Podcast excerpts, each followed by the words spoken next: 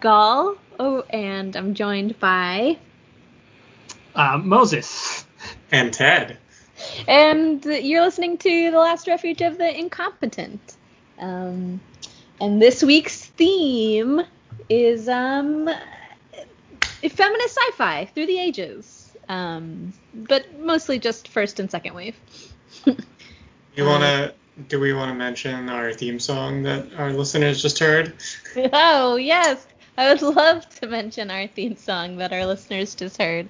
So this is the second week that we have this theme th- theme song, and forgot to mention it last week, but um, the wonderful Focus Bird has uh, recorded for us a um, an original piece of music, and uh, she was inspired by a um, an Ursula K. Le Guin quote, um, and uh, I like it. I think we all agree yeah, that it's good. yeah, it is really good. And we are eternally grateful to Sarah, I mean Focus Bird. yeah, yeah, I don't. I didn't ask her. I mean, her name is Sarah. um, yeah, and you can check her out on her Bandcamp, I guess. Um, and uh, yeah, so so we're talking feminist sci-fi, but we're focusing on like two major works. Um, a book that was written in 1915 called Herland by a woman named Charlotte Gilman Perkins, and then another one that was written in it was written in 1970, published in 1975, called The Female Man by Joanna Russ. the female man. Special delivery. yeah, it's not about the post office. Uh, I just finished the female man an hour ago, so I'm I'm ready to talk about it. It's great. Oh, perfect. And I actually, we're also going to talk about a movie as well um, uh, called um, Born in Flames, and um, I just finished that about an hour ago as well. Same. we're, we're experts now. we are. Yeah, that's how this show works. Uh, but speaking of that film and the music that we're gonna play, because um, that Born in Flames, Ted, they play that song Born in Flames a lot of times. During Yeah, we're also gonna play the song Born in Flames. Yeah, uh, it's a great three song. times show. um, but um, maybe if we want to talk a little bit about music inspirations, I've got some ideas, and I'm sure Ted does as well. Um, what, what were you thinking this week, Ted?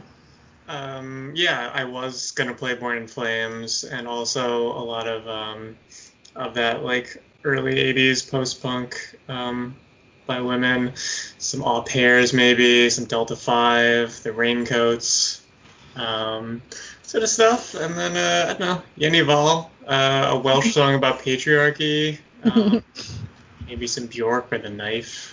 Um, yeah. Yeah, I was um I was going like so I was thinking about the music that the person writing this would have been listening to at some point and um there's like uh there's music from the suffragette movement, um protest music written, you know, during the maybe not you know, around the time that Charlotte Gilman Perkins would have been working and you know about the thing the things that she was writing about and then also, I was thinking like, what would Joanna Russ have been listening to? And there's there's this um like lesbian record label from the um 60s and 70s called Olivia Records that um has got some stuff that might make it into this, depending on you know how sappy Ted is uh, feeling. And uh, uh, yeah, My I secret, also. I'm always sappy. I, um, yeah, and I was also thinking of some some post punk stuff like uh, Mercenarias and things like that as well. I don't know if there's anything else I wrote about Oh yeah, and then stuff. The Born in Flames soundtrack is really good too. So things like that.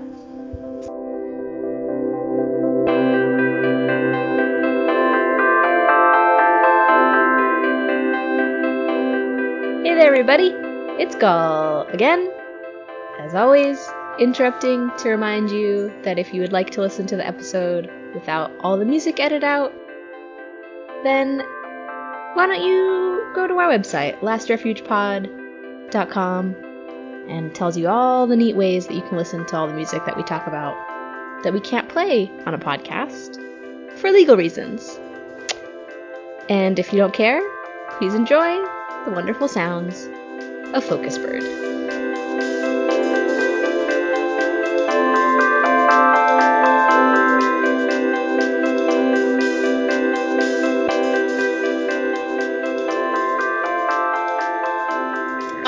Everybody. Welcome back. Um, we are talking feminist sci-fi, and before we move into this like first wave feminist sci-fi versus second wave feminist sci-fi, let's just give a little mention to um, a book some of you might have heard called Frankenstein by a woman named Mary Shelley, and um, it's considered like a feminist sci-fi novel, really only not only but mostly because it's written by a woman at a time when women writing was not necessarily um, a common. Can you thing. imagine a female author? Dear Rowling. Yeah, th- thank you. Can you, ima- can you Can you imagine, such a thing? And Yeah. um, oh, go ahead, Ted. I don't believe I don't believe Frankenstein uh, passes the Bechdel test. I could No. Be wrong. The only female Uh, characters are like yeah. saintly sisters. Um, Yeah, but I mean, the, she's writing like an a, a story that like isn't necessarily about you know l- women falling in love or getting married. So I think that that they're part of that reason why people consider it sometimes as feminist is because of that. yeah. But um, we focused on two works this this time around. Um, the first one, written in 1915 by Charlotte Gilman Perkins, uh, was written during the first wave of feminism. Um, do I mean I know? uh, Do does anybody want to describe what that means? Or I mean I can. It's it's pretty simple. Of like first wave fem- the idea of waves of feminism wasn't really um, come up with until the 60s um, when quote unquote second wave feminism came about. Um, but first wave feminism really just focuses for the most part on on like legal um, actions around women's rights and most importantly around um, women's right to vote and suffrage. And um, Yeah, you know, she was an American. Yes, she was an American, and women didn't get the right to vote until 1920 with the 19th Amendment. And uh, this book was written in 1915. And she wasn't just like a suffragette; she was actually like a pretty radical person um, and character in her own right. And uh, you can see that in her writing. And um, Yeah, she wrote the the Yellow Wallpaper. I think is her most famous, aside from Herland's short story, Yeah. yeah. which is not sci-fi. It's just depressing. It's about depressing. And depressing because of that. um yeah i mean she like was divorced and remarried and she grew up poor and a lot of suffragettes especially were not were not poor women you know it was also a class um um a she was- class go ahead But she was divorced, which was somewhat radical for the time. But more radical is that she was divorced amicably, and then her best friend married her ex-husband, yeah and basically helped uh, raise her own daughter. And then uh, after she remarried, when her second husband and her ex-husband both died, her and her best friend just moved back in together. yeah. It uh yeah, I mean when you look at her life it was like actually I would say even radical for some people now. Do you know what I mean? yeah. um and uh yeah, she wrote this book called Herland which I don't know, do you guys know about I, I should have done more research, but it was written in 1915 and people consider it a sci-fi novel. But but like just the history of sci-fi, like I don't think it would have been, you know, that genre I mean, wasn't really. Go ahead. Very, very much in the like Jules Verne, H.G. Wells style. Of Yeah, The, Yeah, I uh, just a slight extension of the adventure novel. yeah, And it's really like a classical utopia in Yeah. um, in a Mhm. way you don't see much in like the second half of the 20th century. Yeah. Um, What did I just read a- an H.G. Wells? Oh, The Time Machine. So Mhm. I just and it, it it felt very like they are in the same vein. Do you know what I mean? Like not much plot per se. like a lot of it is just like here's a weird idea, let's explore that. Um, uh, especially with the Time Machine, but. But yeah, I think Herland kind of fits in that as well. And she also published it as like in serial installations in her own magazine that she like wrote and edited all by Mhm. herself. Um, so it wasn't necessarily written for like a sci-fi audience that existed. It was just um, you read my my magazine and this is what you're gonna read. Right. Um. Oh, I, I could mention this in case anybody's like annoyed that I didn't wasn't got didn't get specific enough. But the term first wave feminism was first coined by journalist Martha Lear in a New York Times Magazine article in March 1968 titled "The Second Feminist Wave." Um, thought I should thought I should mention that. That's a good good clear up. Uh, I'll mention a bit about the story of what Her Herland's about, Oh, thank you, Moses. and it's uh it's three dudes, Mhm. three uh uh you know men explorers. Uh, they go off into some unnamed Gentlemen wilderness. explorers. Gentlemen explorers. Yes, that's right. they- They, are all very yeah. well off, well to do. One of them's super rich, so he can just finance it. He can do whatever he wants. Mhm. Uh, they go off exploring and then they find an isolated land that turns out it is populated only by women uh, and has been for 2,000 years when it was sealed off in a volcanic uh, event. Uh, and uh, magically, the the women develop the power of parthenogenesis. They can reproduce Mhm. sexually. Mhm. And so that's the conceit of the book: is how would a could a society develop uh, under those conditions, and then uh, what kind of culture shock would it be for three dudes who stumbled into it? Yeah. I mean, and the society that she's writing is is a utopia. It's like free of Yeah, war, conflict. happy. and- yeah. Uh, Which I think I as a present feminist I have some issues with, but it, it, it exists for a reason when she was writing it. Yeah, I definitely Yeah. feel like she's she's painting the picture. Here's a here's a best possible scenario where there's no pain. Like we should at least strive for that by working together, because it's like a very socialist utopia where Mm-hmm. everyone is uh, working for each other. Yeah. Uh, sisters are doing it for themselves, I believe, from this book. Uh, but yeah, Could be there- the alternate title. that is certainly like the most the most striking absence is like any kind of strife within the nation of women. Uh and it's kind of it's the creepiest part is that it's explained by like well we just bred away those traits. Yeah. kind of so like there's a shadow of eugenics to it and also in uh charlotte perkins personal life doesn't have the best opinions on race it turns out. So Hmm. Do tell. I didn't look into that. Oh yeah, it's on her Wikipedia where she pretty much says like, well, imagine every uh, society or every civilization could be ranked numerically on a scale of development. And sometimes they'll have a higher development. Yeah, it's, it's very scientific. You can just assign a number, and you know when a level 10 society encounters a level Mhm. 4 society, it's okay for the 10s to use the 4s as labor. Huh. it just numerically makes sense. What is Yeah. wrong with people? So yeah, Yeah. that was uh, a few, you know, the major players in that era.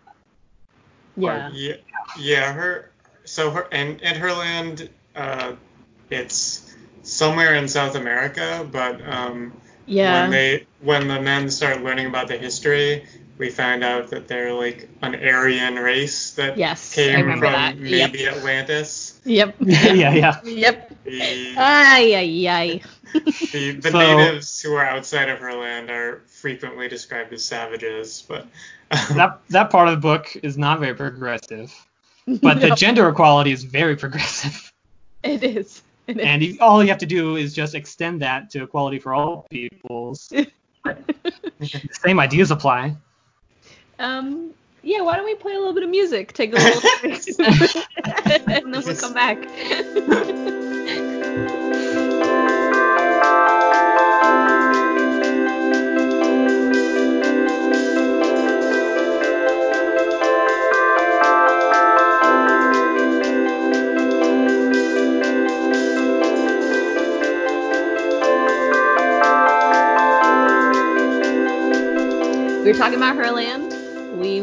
talking about um, the things that got right and the things that got wrong.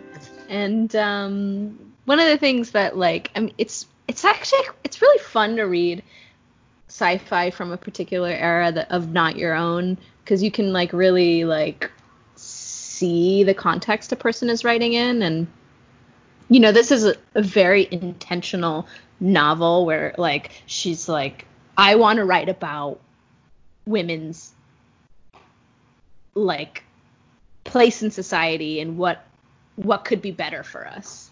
Um, Yeah, and the whole uh, the men go in to explore and find out what's going on, and they have to give up all their crazy, no- their preconceived notions of wait, wait, women can do like work in a field. right. Women Right. don't just, aren't just catty and fight with each other all the time. they can cooperate and build a society. Women can think. I don't know about this, guys. Yeah, I mean, she kind of creates these like three archetype characters of men, right? Like one is like a classical um, Chauvinist. chauvinist. Yeah, Macho Man Terry. He's very Teddy Roosevelt. yes. And then um, what is that? One There's- is like a Southern dandy who's like, women are just angels, and I love them. Yes. Yeah, which is like another form of you know. Yeah, just c- putting them on pedestals. right. And then and uh, the narrator is in the middle. He's like a he's a sociologist, and I try to come at things with a scientific mind. I like to think. yeah, I think he's like the the male feminist example that she's Yeah. writing about. Yeah. Yeah, it would it would be very interesting. I don't know if there are records of like what our reaction to this would have been from at the time by a male reader, if Mhm. it had any male readers, because it is written from the perspective of this male narrator and who's constantly talking with his other two male friends, and I feel like it's intentionally done that way to be like as convincing as possible Right. because it's always like it always starts from a male perspective and then like narrates how he had to change his mind just by his exposure over time to this all-female society. Mhm. Mhm.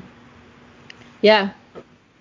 I don't know. I I haven't seen anything, but And it's nice how the characters over the course of the book get more and more embarrassed at, you know, how our home society's been doing with crime and poverty and everything, and how it's absent here, and they just don't want to tell their hosts. They're like, uh, no, I mean, you know, poverty's pretty cool. It's fine. It's fine. Don't don't ask any follow up questions, please. Yeah, yeah, they get really good at like euphemistic answers.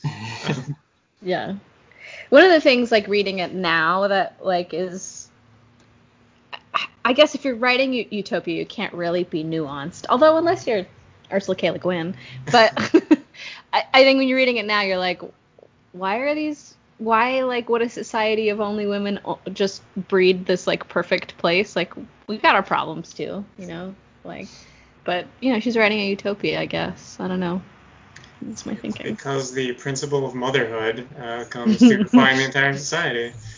Yeah, I mean, you see that in like what she's writing about the time. Like the most revered profession of these women are teachers because that was the job of women, you know, at the time, and it's like the most respected position in their society. And it's also like a, I mean, she's writing in 1915, but I don't think that's an excuse per se because you could find queer literature around that time, but maybe not from her. But yeah, I mean the the these Yeah. society of women they don't they're not lesbians.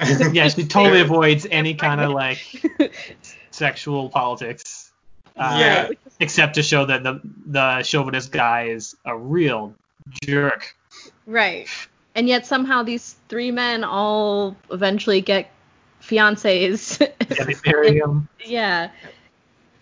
Yeah, and they try to like reinvent marriage in this society, and it doesn't really work, which uh, I think was part of the interesting thing. Yeah, that was and, nice. Um, Like yeah, Right. after 2,000 years, uh, uh, they're just gonna accept men immediately, and or even think ha- think the same way as another society. So it was nice to show that like no, it- societies really do develop differently Right. and are not immediately compatible. Right.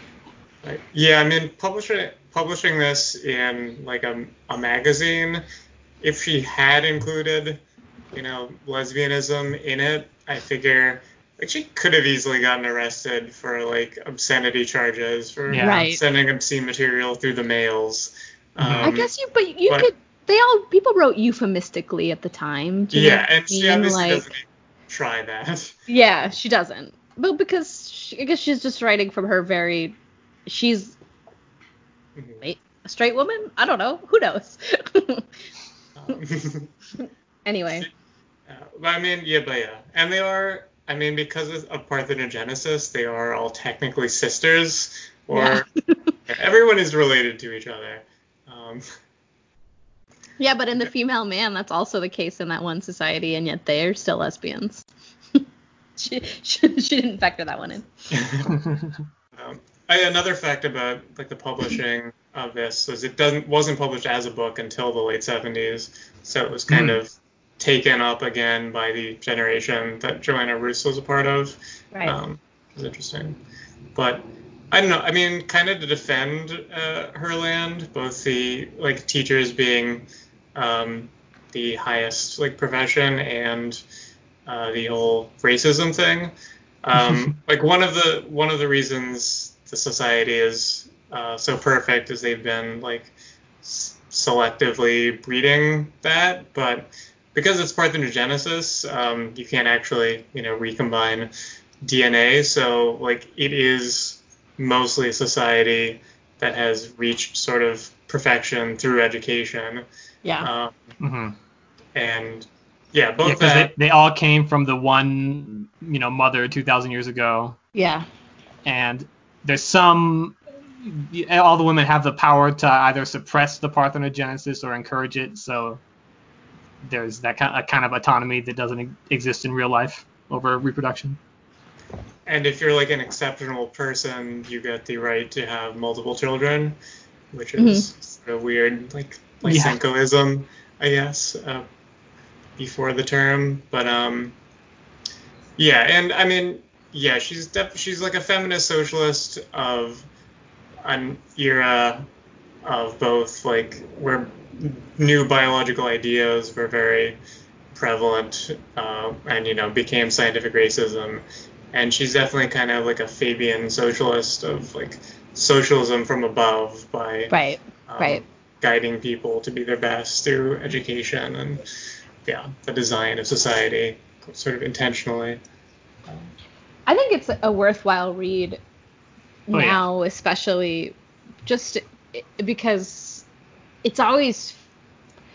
I- don't think I've ever read sci-fi from that time period that's not a little bit a little messed up. You know what I mean? like, yeah like that's just what you're getting from that from that writing, and I think that like it's pretty cool to read a novel that in theory could be written now. I mean, with some tweaks, but um, there's there's something there's something to it, um, for sure. and it's for being you know over a century old it's still kind of funny I mean, Yeah, yes, it is. like having these men just like uh like misunderstand and mess up over and over again and go oh gosh we were wrong Yeah. it yeah, for sure. I'll bribe these women with a shiny amulet. She just takes it from him. He's like, blast! They're getting away.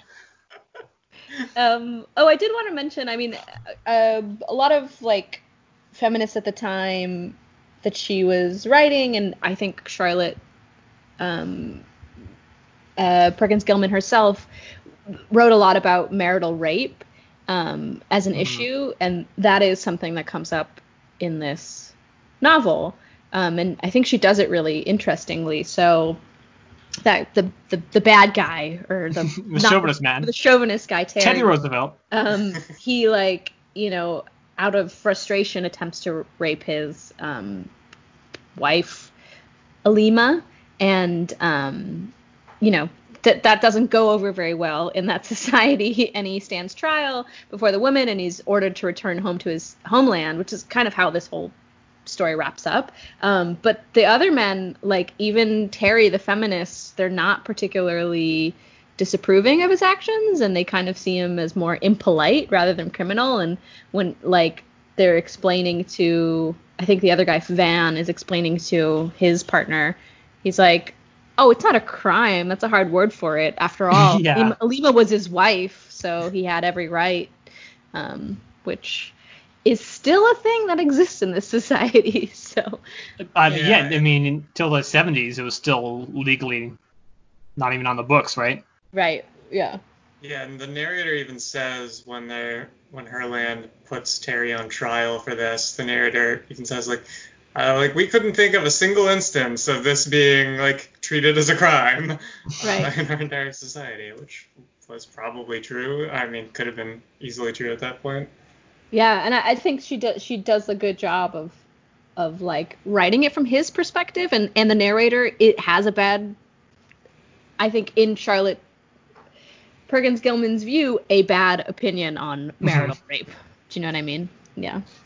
So I thought that was interesting. Yeah.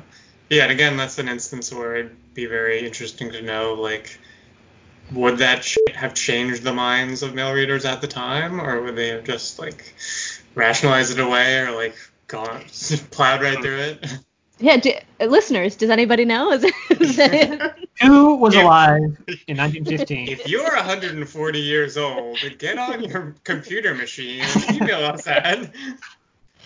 Uh, there's another thing I thought was interesting with like her views on womanhood, which was um in this utopia um that like there's everything that these women make is this combination of pragmatism and like aesthetics so like this beauty and pragmatism which is like this in her i think in what the writer's mind is like what this ideal of womanhood is I, like I, I read a few more short stories by her because I, you know, got the collection of a bunch of them, and several times, not just in her land, but several other stories, she talks about how great it is to have clothes with pockets.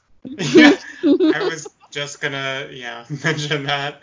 That's sort of the first thing they notice is when they're originally sort of kidnapped by the Herlanders. Uh, they wake up in this chamber with like a closet full of clothing, and it's like, oh, it's so so practical and comfortable, and there's pockets everywhere. Um, sort Yeah. of, uh, talk to a woman now. That's like Yeah, still to this day, it's a problem. most insufferable meme in the world. Is yeah, that's it's sort not of, true. it sort of predicts both the era of uh, athleisure and Yeah. and dresses with pockets discourse. yeah, it's a real discourse, man. I'll, I'll- I'll mention one more thing that uh, I didn't expect when reading her lands.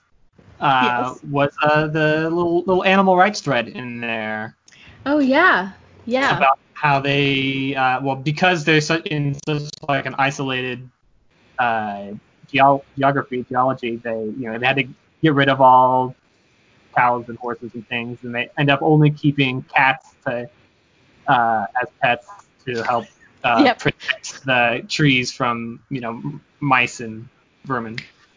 and they're cats that have um, They've been bred bred out them not now. to eat eat ca- uh, birds. So yeah.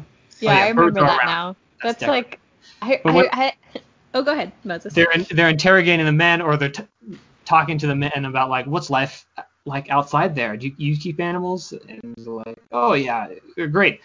Uh, first of all, the Terry, the chauvinist, is like, where is all the freaking milk around here? They're like, uh, we have plenty of milk for our babies. What are you talking about? I just He's got like, milk "No." some udders. I need the milk for adults. And they're like, what? Gross. and he explains the whole dairy farm thing, and they're like, "That sounds pretty bad, man. That sounds kind of gross to me." Uh, and then uh, he Terry, the same guy, is like, "Ah, and there's no dogs around here. Dogs, a man's best friend. Guess they're not a woman's best friend." And, and the women say, "Yeah, it is too bad. I know we just don't have enough room for all these cool animals, but dogs in in your world must be so happy, right? Roaming free and running around. And Terry's like, no, we keep them on chains. Oh, they don't get like angry. He's like, yeah, they bite children all the time. and they're like, Ugh. When But did, imagine um, this, imagine the stray dog situation in 1915. Must be Yeah. terrible. do you, I remember reading up about like um, the like creation of animal animal rights, like uh, legal animal rights, and I'm trying to remember the time period of that. Um, but like there was some bad stuff going on to animals, especially in the United States, and Now it's fine, but yeah, now it's great.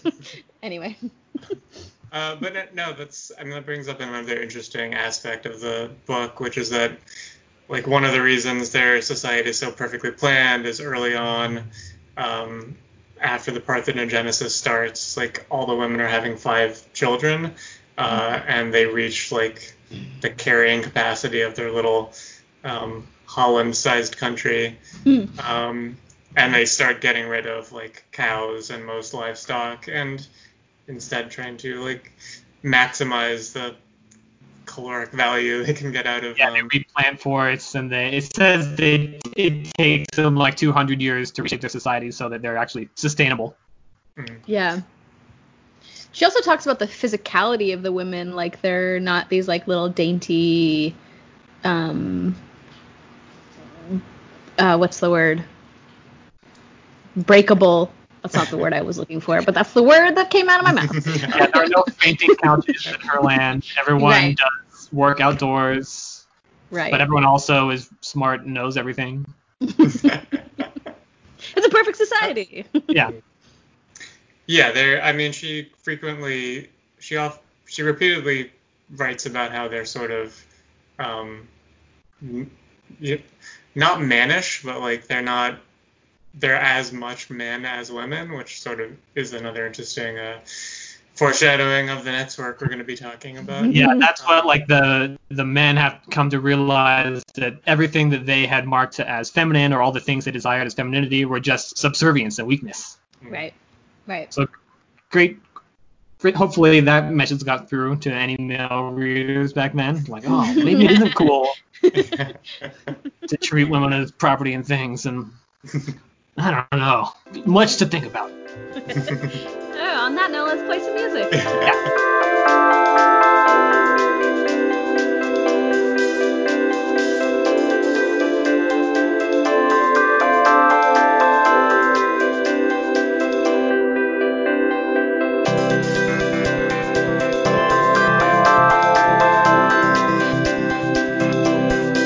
Oh, welcome back,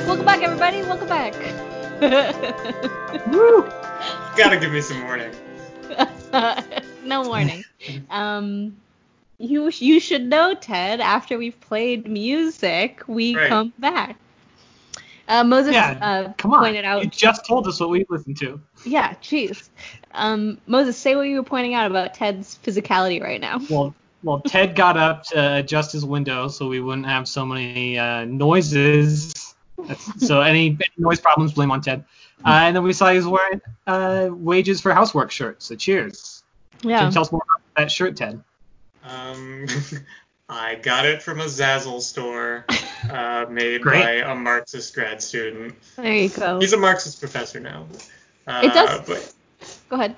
we'll talk about wages for housework uh, when we get to Born in Flames. Yes. Because it's in the movie. Oh, really? Just what I was Ah. about to say. okay. Uh, so let's move on to the second wave, people. Second wave. Do. Second time we're waving. Well, tank Um, 10. Ooh, I regret saying that.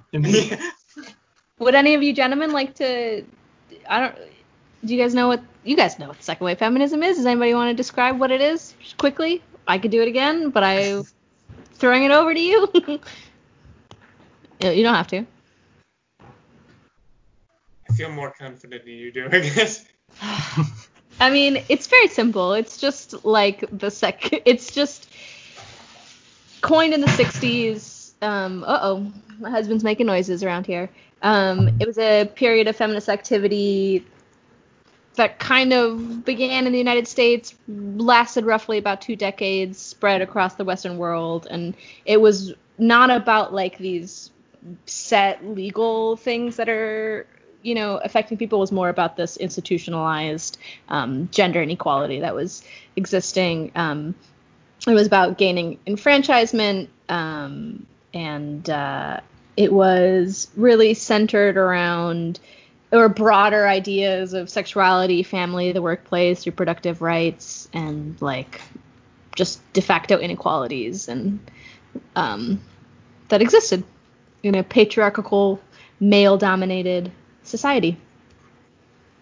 Um, yeah, and uh, that's when Joanna Russ was writing, or Roos was writing. What's correct? Was I saying it I, wrong? I have no idea. When Oh. I said it, Bruce came out of my mouth, but I don't think But that's you right. spent a lot of time in Norway, Ted. So that's where that's where they have the Rusbus, right? yeah, yeah. So in, in in Norway, Rus is this thing where like in their senior year, uh, high schoolers will just like um, like get on a bus and drink for a month. um, and it means red, right? They dress all in red. yeah, it's like it's, they do it like right before finals. It's it's a weird phenomenon, but it, imagining Joanna Rus is.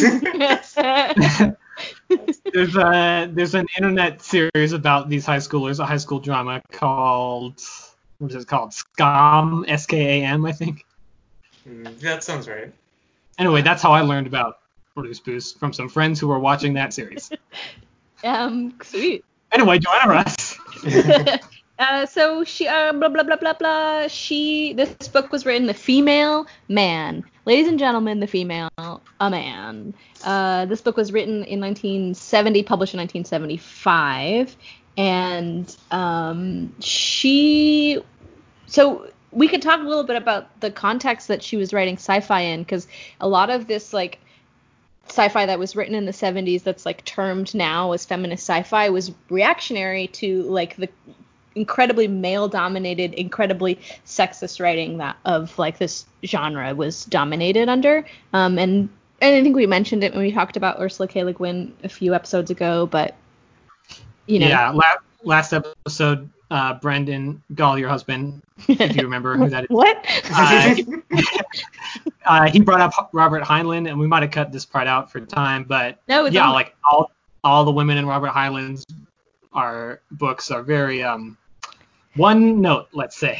yeah, and I think I don't know if we mentioned this when we talked about Octavia Butler, but a lot of the reasons why she ended up writing what she wrote was because she, you know, she was a big fan of sci-fi and she was like, this is what's coming out. I can do this better, you know.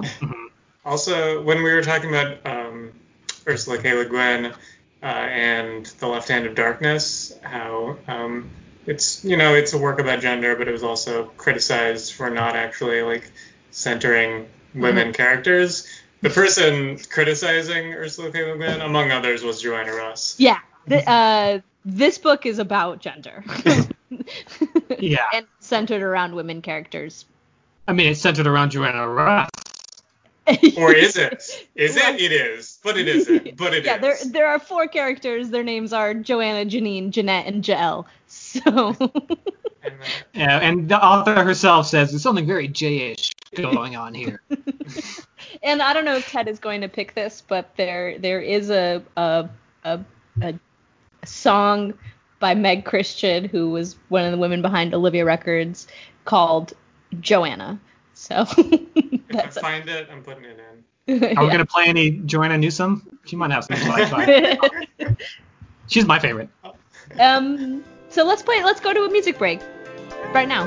Why not?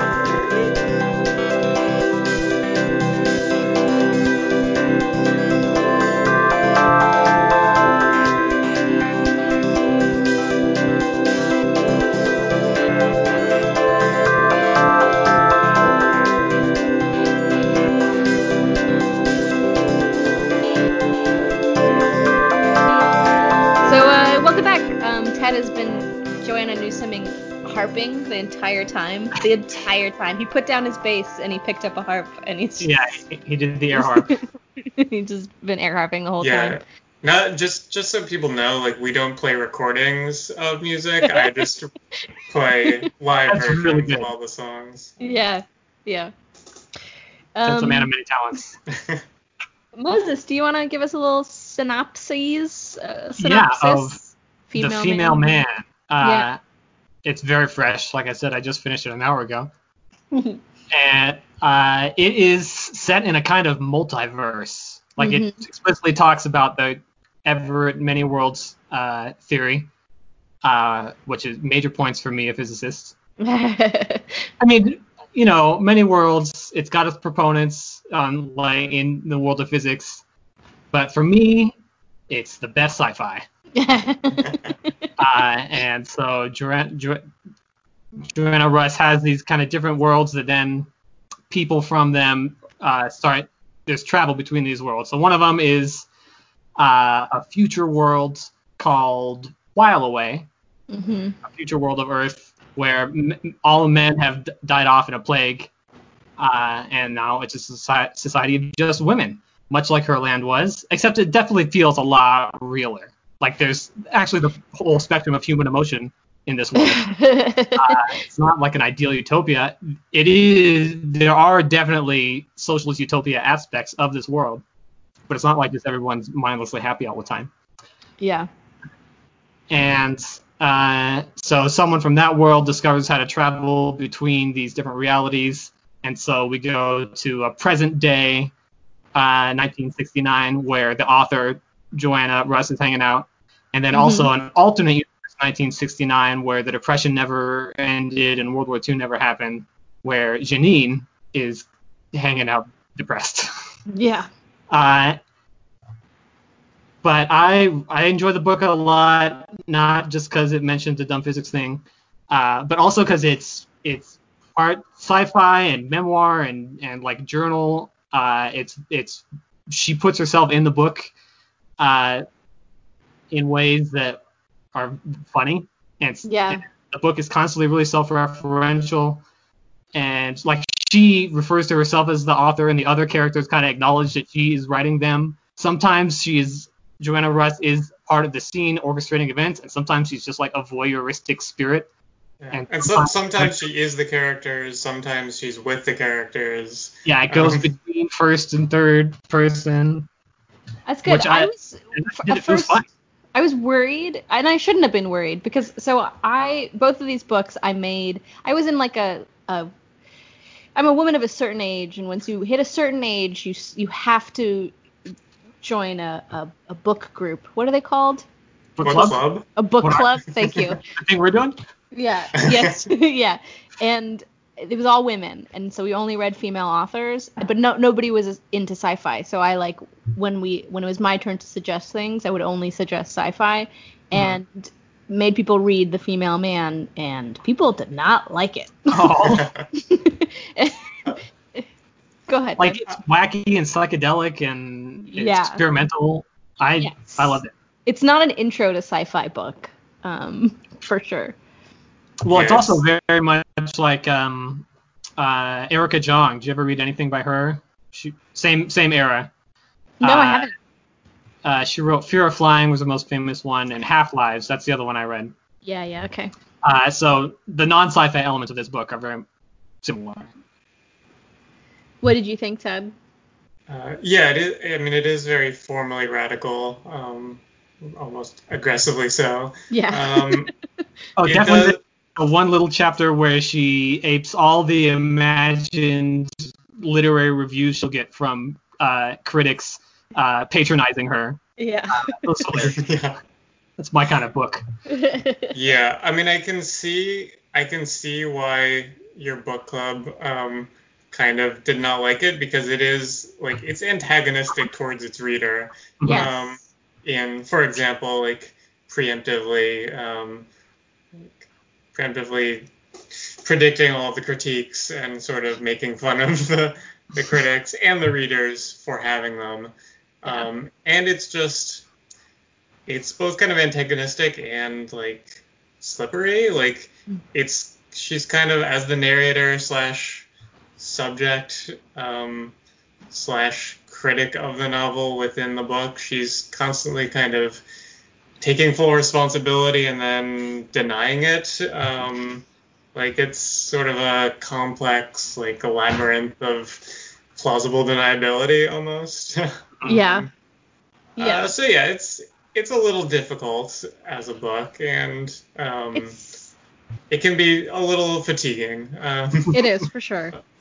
And I I liken it. So I used to like be one of those like people that think they're not people that think they're not being snobs but are actually being snobs when they say I don't understand like modern arts that's just like one one color painting.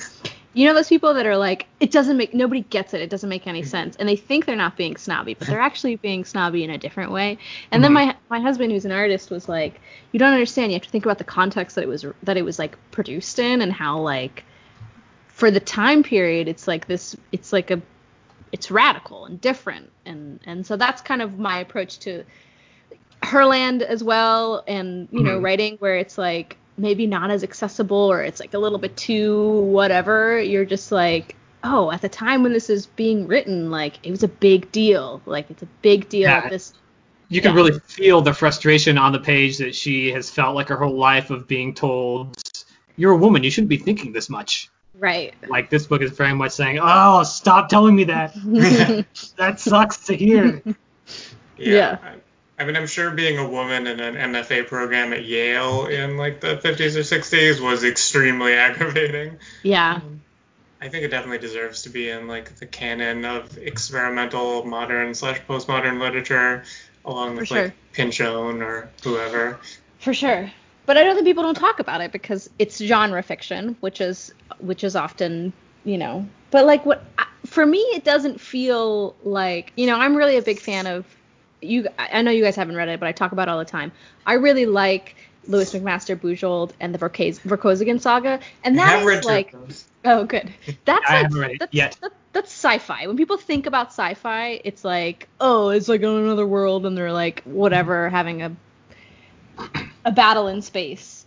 But like something like this, and a lot of stuff that you know, people like Octavia Butler and Ursula K. Le-. Guin wrote is.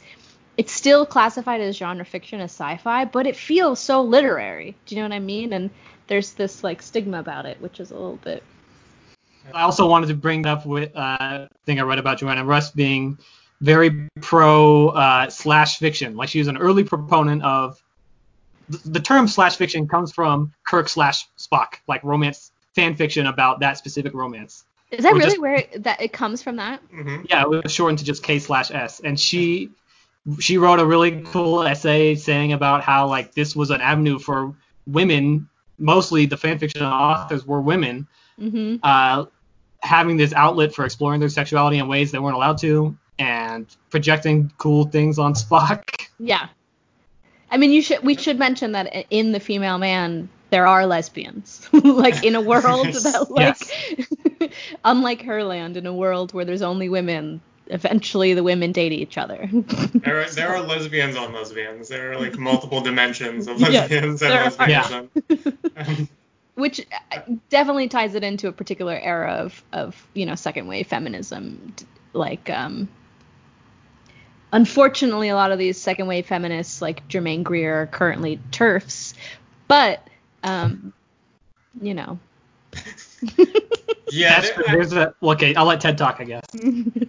there there is in the segment where they go to um, a alternate reality um, where it's not it's just like a war a literal war between like a man land and a, a Yeah. women's land that section when i was reading it i was not confident that joanna russ wouldn't be a TERF Yeah. uh, now if she were still alive Yeah, Um, that's the that's the problem, right? Yeah, she was friends with samuel delany i don't know That's true. Well, yeah, but yeah. He wrote an introduction he's to. a gay man. It's different. Do you know what I Yeah. mean? Anyway, sorry. Uh, Sorry, guys.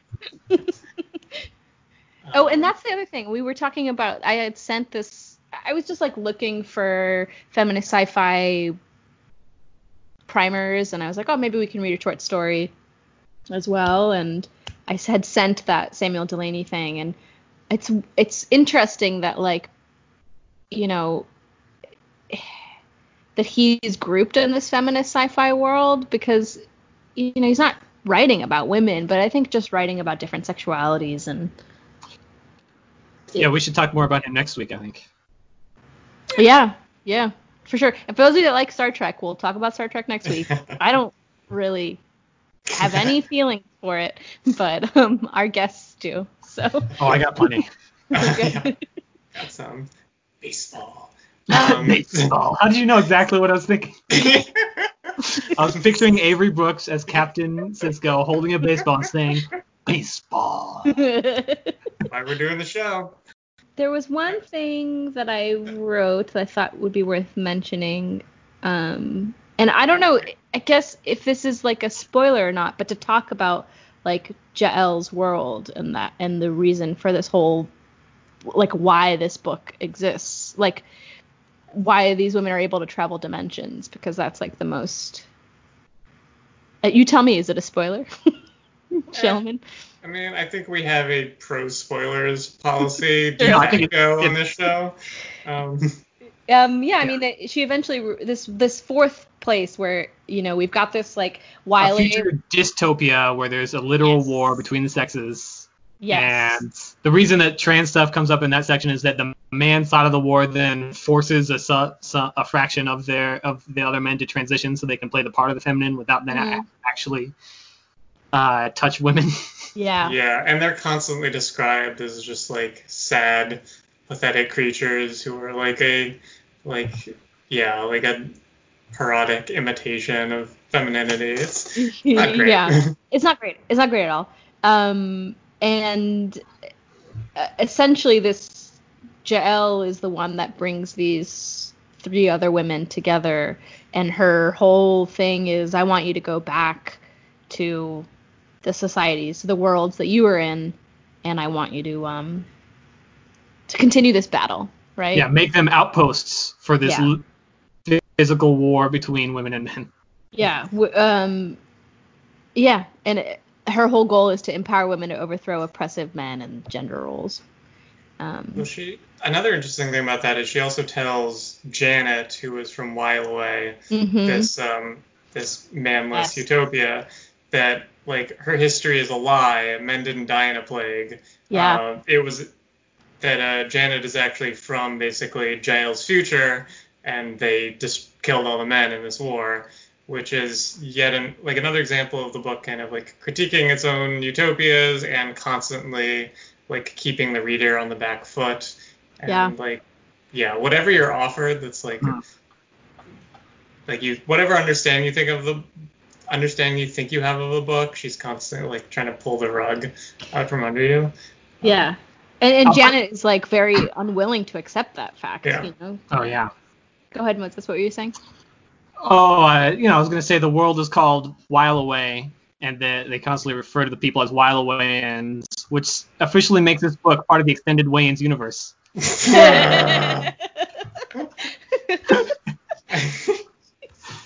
You're welcome, everyone. oh man, Moses, Moses Marsh, ladies and gentlemen. Uh, Gall, are you gonna edit this episode? Because now you get to choose whether or not to include that. I'm only keeping that. It's gonna be incredibly short episode. that line and an hour and a half of music.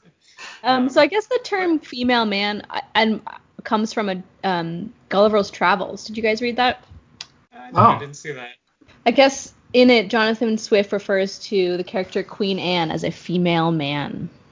Um, and in in this book, Joanna calls herself a female man because she wants to forget her identity as a woman in order to be respected, essentially, um, which is an interesting second wave feminism thought. Go ahead, Ted. Yeah, I mean, this segment where she introduces um, it is one of the first segments where she is like suddenly starting to write as herself, Yeah. like not the narrator. Uh, and she describes this moment where like nothing about her changed uh, externally, but she just like realized that she was a man. Mm. Um, but it it seemed to be kind of quite similar to ideas that are raised in Herland, where like um, like womanness is defined by not being able to be everything men can be, yeah. and then like once women are allowed to do these male activities, kind of like womanness kind of dissipates or like fades away or gets hard to define otherwise. I mean, one of the Um, big differences people talk about between like second wave feminism and third wave feminism is this like third wave feminism embraces this idea that you can still be um quote unquote traditionally feminine, right? And I think that um I mean, I don't know. I'm not putting it. I have I have so few really strong thoughts about things, so I don't really. Go I ahead. would say Joanna Russ is definitely not on board with that idea, at least No. in a female man. Yeah. Yeah. Um, Yeah. yeah, to me that meant that yeah, this uh, the idea that uh, a man is the default human, like, and she, she just wants to be treated like a person. She just wants to have her ideas, you know, considered and respected instead of shot down Yeah. For sure. uh, simply because of her gender. But uh, you t- you talked about the difference between first wave and second wave feminism as being about like formal rights, like yeah. the right to vote, and like more like society wide or like in the workplace um, relationships. hmm But I, I think the one thing that really uh, connected Herland and the female man is that um, to the extent that the female man does talk about this utopia Whileaway, which it only spends some time of it do some part of it doing, like Right. for like maybe a third of the book, it's like a sci-fi utopia, and then other points like you think is it even a novel? Like she just like, this chapter is an essay by me, Joanna Russ, and it's in my novel. Deal with it. Um, but for being, you know, like 60 years apart, approximately, um, they're both kind. The utopian aspects of them are both kind of uh, utopias of unalienated labor. Mhm. Like both of them have these kind of female men um, who are who like reach their full humanity because they like do all the work Right. and it's like an integrated part of their lives. Mhm. Uh, and there's there's when it's describing Whileaway, uh, for a while, like she's Janet is talking about how like everyone is working all the time. It's just like the entire life is work. And then later it says that the work week is like 15 hours. So it's- she's never willing to give you like a straight answer to really to, to many things. But I think both can be true. Like um, because it's unalienated labor, they like their existence is what they do, but it's not actually like 40 hours of work. Right. Mhm. Right. Let's um let's play some music and then when we get back we'll talk a little bit about uh, Born in Flames.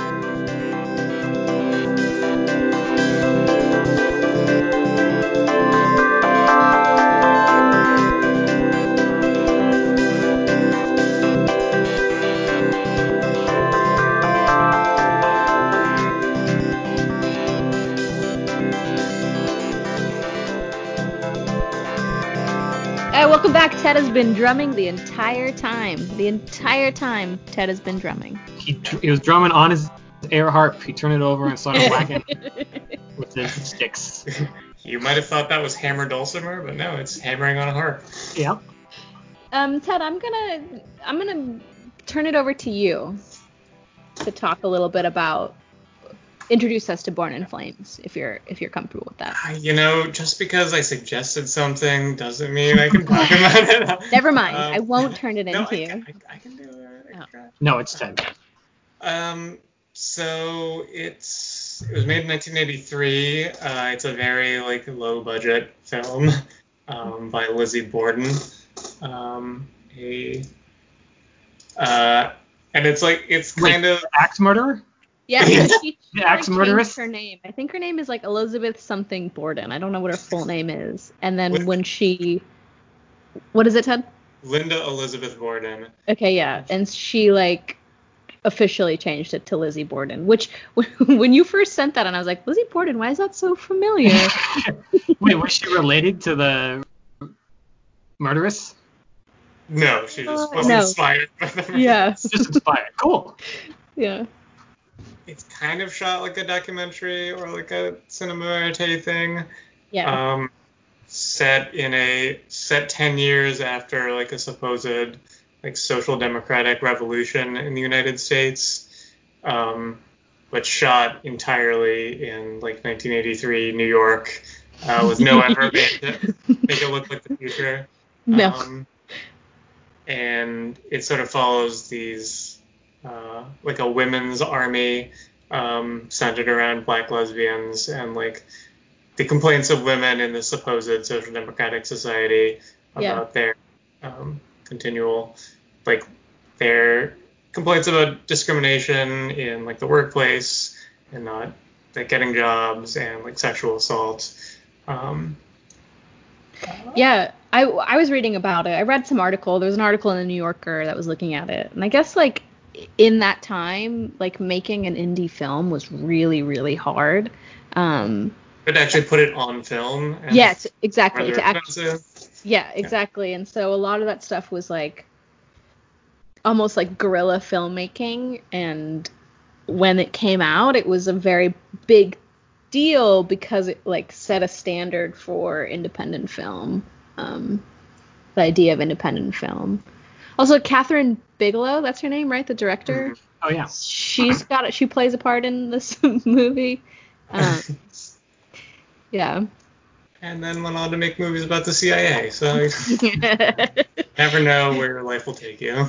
yeah, I mean, it's an incredibly like r- political film, like very radically left, and um, it, speak. We're on the radio right now, and the radio plays a big part in the movie. Like pirate independent radio plays a big part in in the movie. And when I was um, I'm gonna talk. I'm gonna geek out a little bit about radio, but like um when I was studying in Brazil, I did a project about the pirate radio stations that kind of permeated all of the favelas in Brazil and like the big thing there was that like you might not have the money for for internet and you might not you know most people don't have like a computer in their phone but like you can get a radio and you can put it down in the middle of like someone's house and a hundred people could stand around it and get the information they need from it and so Mhm. the idea of using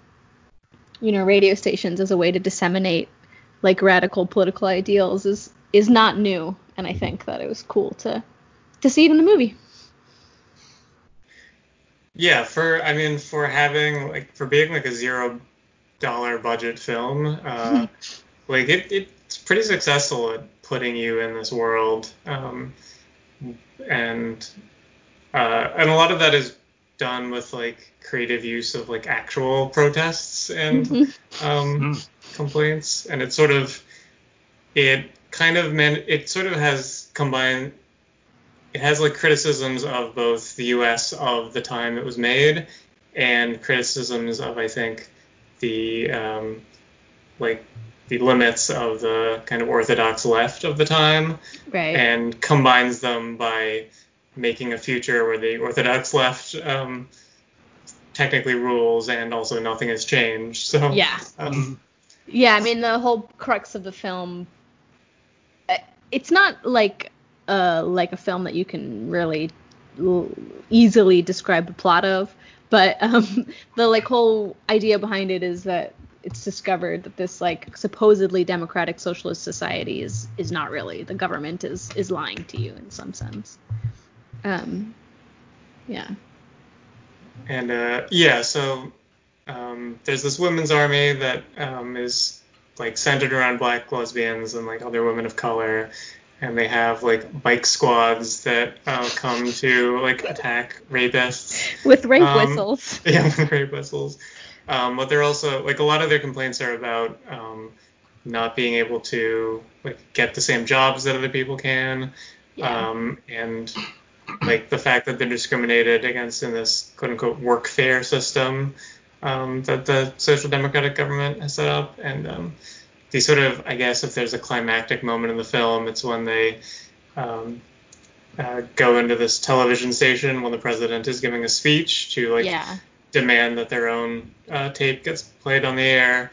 And the interesting thing is that um, the speech that they interrupt is the president announcing this wages for housework system, Right. um, which you know is like a, a Marxist feminist idea from the 70s that then in this 1983 film becomes like uh, kind of an oppressive half measure from Right.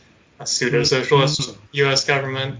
Um, also, the one thing, one little detail that makes it like hilariously specifically 1983 is the Women's Army makes contact with like African revolutionary movements, but it's specifically the movement for an independent Western Sahara, which Yep.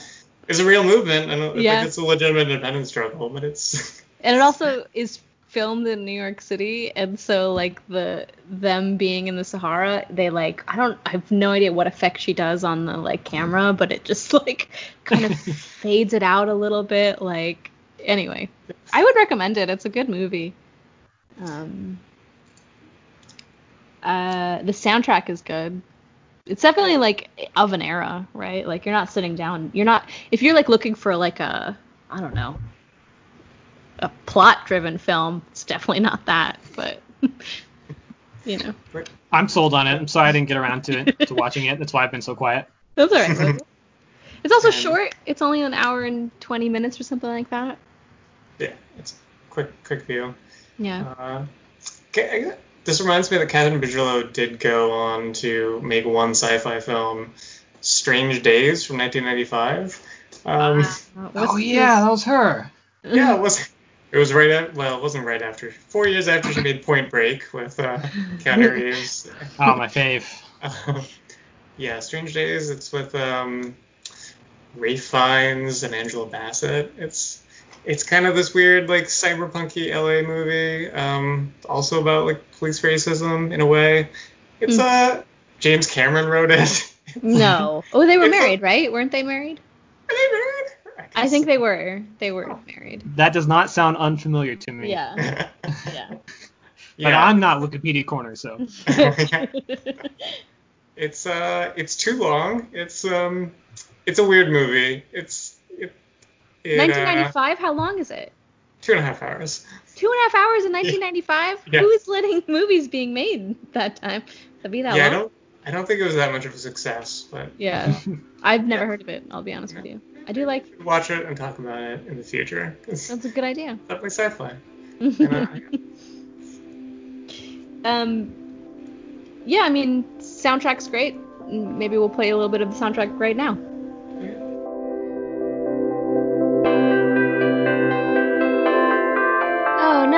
This lady again. Yep, that's right. It's Gull reminding you that if you've gotten this far into the episode and you're still wondering where all the music we talk about is, well, you're listening to a podcast, and so we had to edit it all out. But do not fret. Go to lastrefugepod.com and you'll find all the great ways that you can listen to the music that we talk about, and then you'll feel fulfilled and your life will be complete. Okay.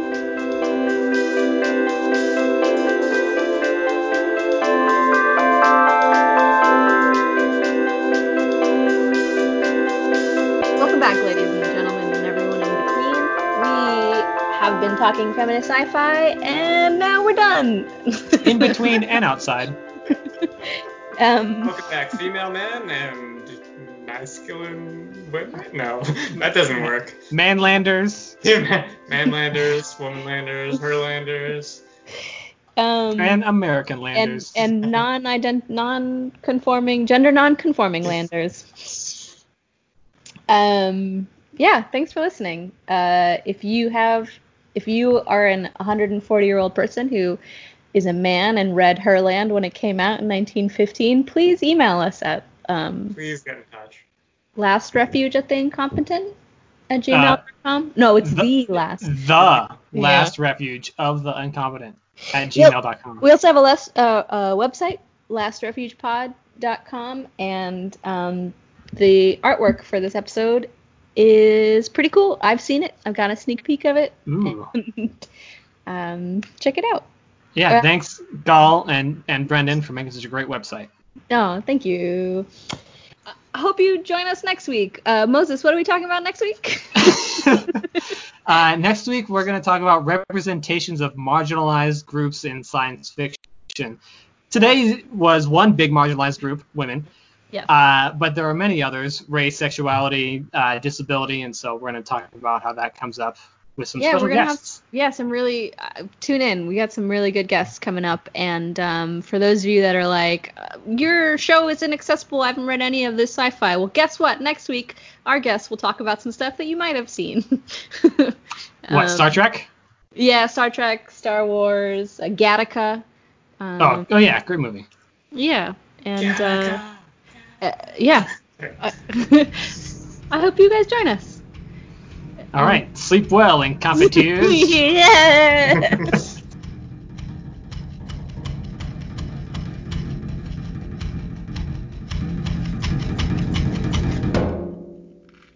Science fiction.